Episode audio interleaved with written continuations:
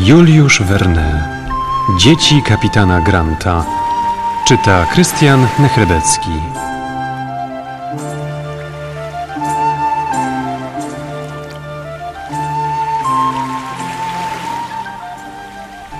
15 grudnia 1864 roku kapitan John Mangles nie zszedł ze stanowiska ani na chwilę.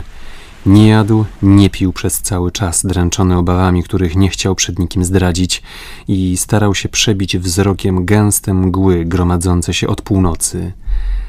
Duncan, zepchnięty z kursu, pędził ku brzegom Australii z szybkością, której nic nie zdołałoby zatrzymać. Mangles wyczuwał instynktownie, zresztą bez możliwości sprawdzenia tych domysłów, że jakiś błyskawiczny prąd unosi jacht.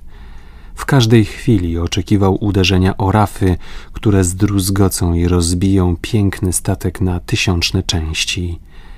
Sądził, że wybrzeża Australii powinny się teraz znajdować w odległości około 12 mil od strony zawietrznej.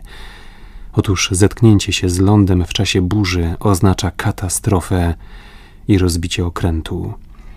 O ileż bezpieczniejszy w takich wypadkach jest bezmiar oceanu, którego wściekłości oprzeć się zdoła każdy statek, choćby ustępując jej stale. Za to jeśli burza zapędzi go na wybrzeże, ginie nieodwołalnie.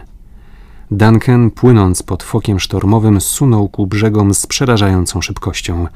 Niebawem znalazł się w odległości dwóch mil od piaszczystych ławic.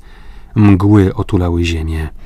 Niemniej jednak Johnowi zdawało się, że poza tymi skłębionymi oparami dostrzega jakąś spokojną powierzchnię wód, gdzie Duncan znalazłby względnie bezpieczne schronienie. Lecz jak się tam dostać? Czy istniał jakiś sposób, który mógłby złagodzić wściekłość piętrzących się wód? Słowem, uspokoić wzburzone fale? Oliwa! zawołał. Chłopcy, wylać oliwę, wylać oliwę! Załoga w lot zrozumiała słowa kapitana. Chodziło o zastosowanie środka, dzięki któremu osiąga się niekiedy doskonałe rezultaty. Pokrywając fale cienką warstwą oliwy, udaje się czasem uspokoić je nieco. Owa warstwa tłuszczu rozlewa się na wodzie i łagodzi uderzenia fal.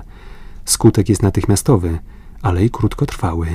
Kiedy okręt przepłynie ową sztucznie uspokojoną powierzchnię, wzmaga się wściekłość rozszalałych wód i biada temu, kto próbowałby płynąć jego śladem. Załoga wytoczyła na pomost dziobowy beczułki, w których przechowywano płynny tłuszcz z fok. Niebezpieczeństwo podwajało siły marynarzy. Beczułki, których denka wybito siekierkami, ustawiono tak, że zwieszały się z nadburcia z lewej i prawej strony. Trzymać dobrze! Zawołał John Mangles, wypatrując stosownego momentu. W ciągu dwudziestu sekund Duncan znalazł się u wejścia do przesmyku, do którego broniła dostępu rycząca, potworna fala. Decydująca chwila nadeszła. Boże, Boże, dopomóż! zawołał młody kapitan. Przechylono beczułki i z ich wnętrza popłynęły strumienie oliwy.